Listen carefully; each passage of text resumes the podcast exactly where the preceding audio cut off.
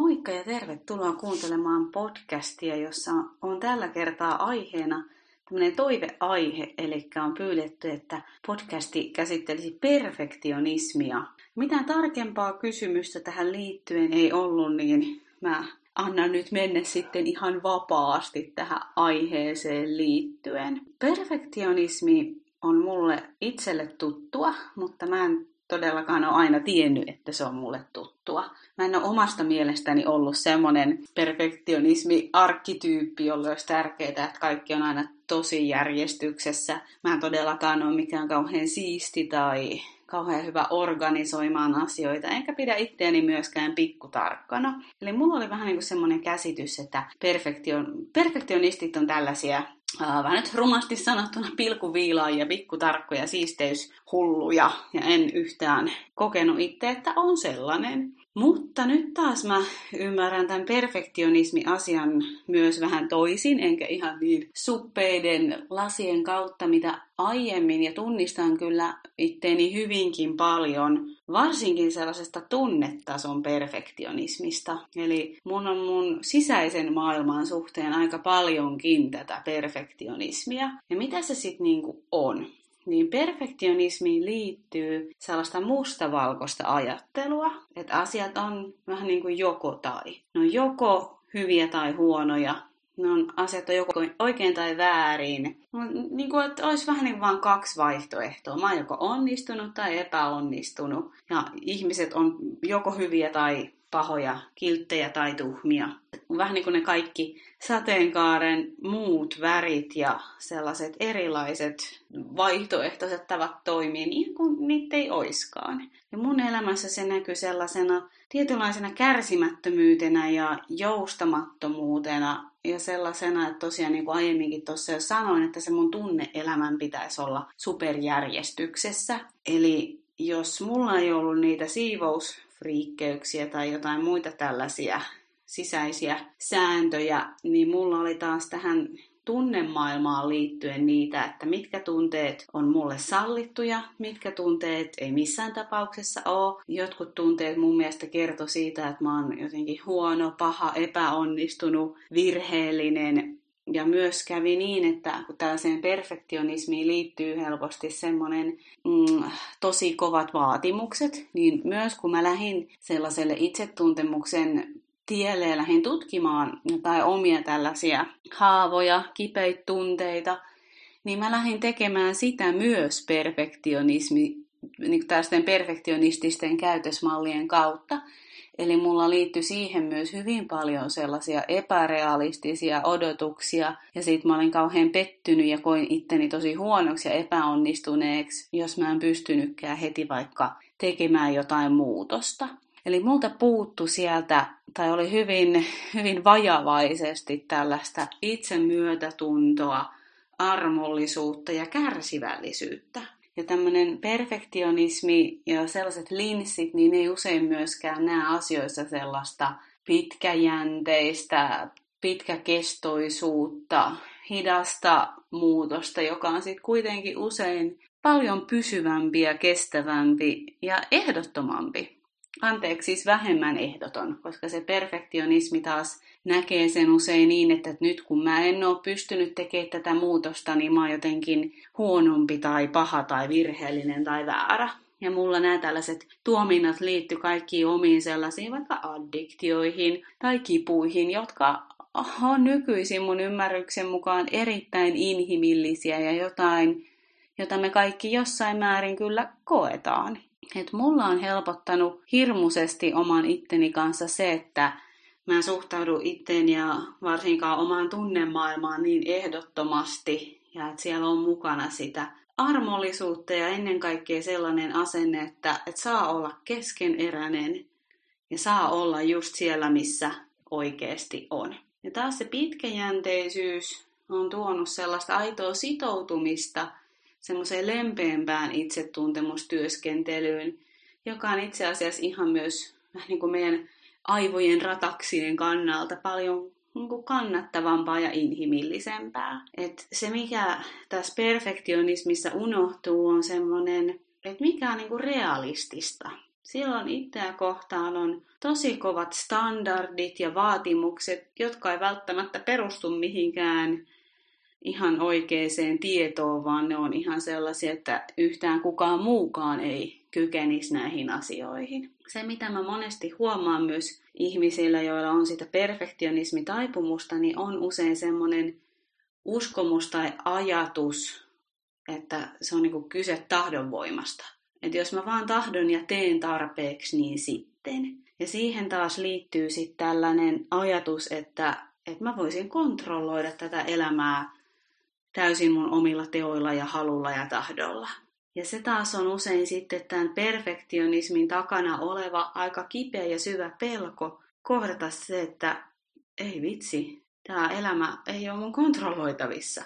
Tämä itse asiassa olekaan ihan mun käsissä. Ja siksi saattaa just olla näin, kun tämmöinen syvä, ihan valtavan kokoinen, jopa niin kuin henkinen opetus siitä, että elämä ei ole kenenkään meidän kontrolloitavissa, niin se on niin ehkä vaikea asia kohdata, että me keksitään näitä tällaisia pintatason kontrolloitavia asioita. Että jos mä vaan kontrolloin mun kodin siisteyttä tai mun tunnemaailmaa tai toista ihmistä tai mun kehoa tai mun ruokavaliota tai jotain, niin sit mulla on se turvallinen tunne. Eli taas se ymmärrys, että usein näilläkin perfektionistisilla malleilla ihminen lopulta hakee turvaa. Se ei ehkä tule ensimmäisenä aina mieleen, koska semmoinen perfektionismin energia tuntuu vähän semmoiselta jäykältä, vähän jopa vihamieliseltä ja ahdistuneelta.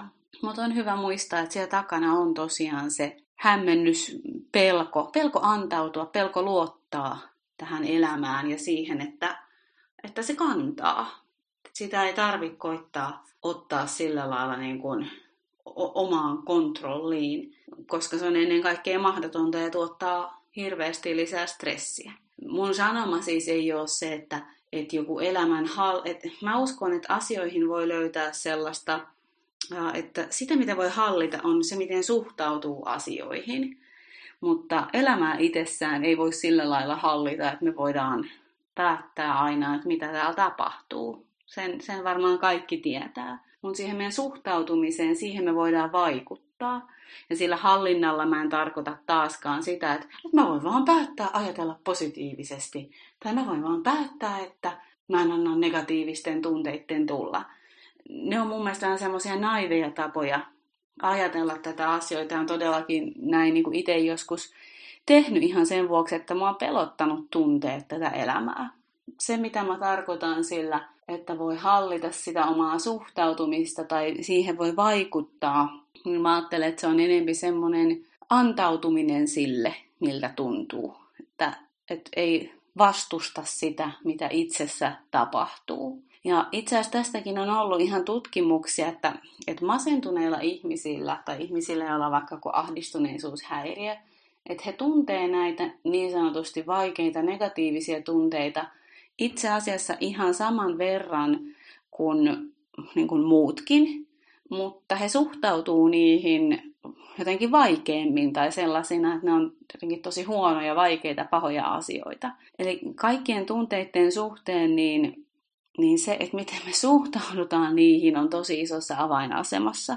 Ja taas tiedän itsekin vakavaa ja keskivakavaa masennusta tai keskivaikeaa masennusta joskus sairastaneena ja usean vuoden masennuslääkkeitä syöneenäkin, että, että vaikka mulle olisi silloin näin sanottu, niin mä en olisi ehkä voinut ottaa sitä vastaan. Että se masennus oli mulle kyllä ihan tietynlainen suoja ja sillä oli omat funktionsa.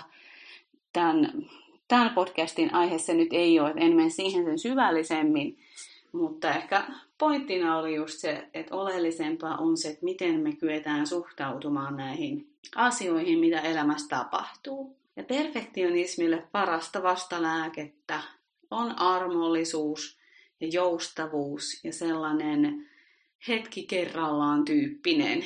Ja ehkä niin kuin sellainen sanapari, ajatuspari, vai onko se nyt ehkä sitten lause, hmm, saattaa olla, mikä mua on tässä auttanut on se, että, antaa asioiden mennä omalla painolla. Että mä kieltäydyn puskemasta tätä elämää sellaiseen malliin, mihin mä tahtoisin, vaan mä haluan suostua siihen semmoisenaan kuin se on. Eli semmoinen, niin semmoinen vähän niin kuin irrottaminen, irrottaminen niistä vaateista, että miten asioiden pitäisi olla. Ja usein tähän perfektionismiin liittyy se, että meillä on joku semmoinen epärealistinen ihanne, mitä meidän pitäisi pystyä täyttää. Ja siihen liittyy myös pelkoja, että jos mä täytän näitä ihanteita, että sitten sit tapahtuu jotain kauheata. Että sitten vaikka joku hylkää tai joku nauraa tai tulee arvostelluksi. Että siinä on taas se kipuaspekti, mitä me halutaan silloin välttää. Ja silloin, jos tällaisesta perfektionismista haluaa lähteä irrottaa, niin on myös tosi viisasta lähteä katsoa, että mitkä ne pelot siellä mahtaa takana olla ja löytää sitä ymmärrystä, että mistä ne on mahtanut syntyä. Alkaa ymmärtää niitä syitä ja harjoitella sitä kautta sitä myötätuntoa ja sellaista rakastavan aikuisen puhetta itselle. No miksi tällaista perfektionismia sitten syntyy ylipäätänsä? Niin mä ajattelen, että, että osa meistä ihmisistä on ihan jo persoonansa ja temperamenttiinsa puolesta siihen taipuvaisempia. Et se on myös tämmöinen niin mielenrakenteellinen asia. Mutta sitten taas, että miten aktiivisena kenelläkin se on, niin se, silloin on paljonkin tekemistä sen kanssa, että minkälaiset elämänkokemukset ja uskomukset on siellä taustalla. Et usein taas tätä perfektionismia voi olla, että löytyy ihmisiltä, joilla on vahva se epäonnistumisen pelko. Voi olla, että on myös semmoinen kokemus, että ei ole missään oikein hyvä ja ei ole sitä kautta löytynyt sit sellaista tervettä itsekunnioitusta. Ja siis terve itsekunnioitushan ei ole millään tavalla riippuvainen tekojen tai aikaansaamisten suhteen, mutta se semmoinen alitajuinen ajatus ja kokemus voi olla se, että mä en ole oikein missään hyvä, no uh, tässä mä voin olla. Että mulla esimerkiksi syömishäiriö oli paljon sitä, että mä voin olla edes jossain hyvä, kun mä en kokenut oikein muuten osaavani kauheasti mitään. Ja tämähän jo itsessään on ihan valtava uskomus, eikä millään tasolla totta, mutta että siitä tuli tämmöinen kompensointi, keino löytää jotain, jotain, missä mä oon hyvä. Jotain, mitä mä voisin vähän niin kuin sitten hallita. Joo, jottei taas venähän liian pitkäksi, niin tässä oli näitä ajatuksia tästä perfektionismista ja vielä ihan kertauksena se, että miten tästä voisit lähteä hellittää, niin tulemaan tietoiseksi ennen kaikkea niistä vaatimuksista, mitä itseensä kohdistaa, tulemaan tietoiseksi, että mihin vertaa, mikä olisi se ihanne, mihin pitäisi pystyä, ja ottaa semmoinen hyvin lempeä ja rehellinen reality check, että onko ne sisäiset vaatimukset inhimillisiä, onko ne millään tasolla realistisia ja vaatisiko keneltäkään muulta sellaista. Ja mä tiedän, että tämä ei ole jälleen semmoinen älyn asia, että nyt mä vaan päätän tästä hellittää. Että ihan jo tutkitusti niin meidän aivot tarvitsee sen noin 9-12 kuukautta, kun me opetellaan uusia joustavampia tapoja. Mutta että alkaisi nähdä sen arvon, mikä niillä pienilläkin tavoilla on. Et mikä arvo on sillä, että jos pystyy vähän jostain pienestäkin hellittää. Ja varmaan taas toistan itteeni, mutta toistoja. Me oikeasti tarvitaan niitä toistoja. Kaksi kertaa ei vielä riitä, mutta kaksi on tosi hyvä alku. Kymmenen luo jo enempi sitä kokemusta, että hei, mä pystyn toimimaan toisin. Mutta se, että meidän ihan oikeasti siellä aivoissa ja hermosolutasolla pääsee niitä muutoksia tapahtuu, niin se kysyy aikaa, kärsivällisyyttä, pitkäjänteisyyttä ja kymmeniä, ellei jopa satoja toistoja. Se voi tuntua vähän turhauttavalta, mutta toisaalta kuinka paljon sitten taas ehkä turhauttaa tai tuottaa kipu elämään se, jos sitä tavallaan muutosta kohti itsellestä todempaa, aidompaa, armollisempaa ei lähde tekemään. Joo, tämä olisi tällä kertaa tässä. Kiitos, että kuuntelit. Toivottavasti tästä tuli ajatuksia ja aihetoiveita saa edelleen laittaa niin eevi.eeviminkkinen.fi.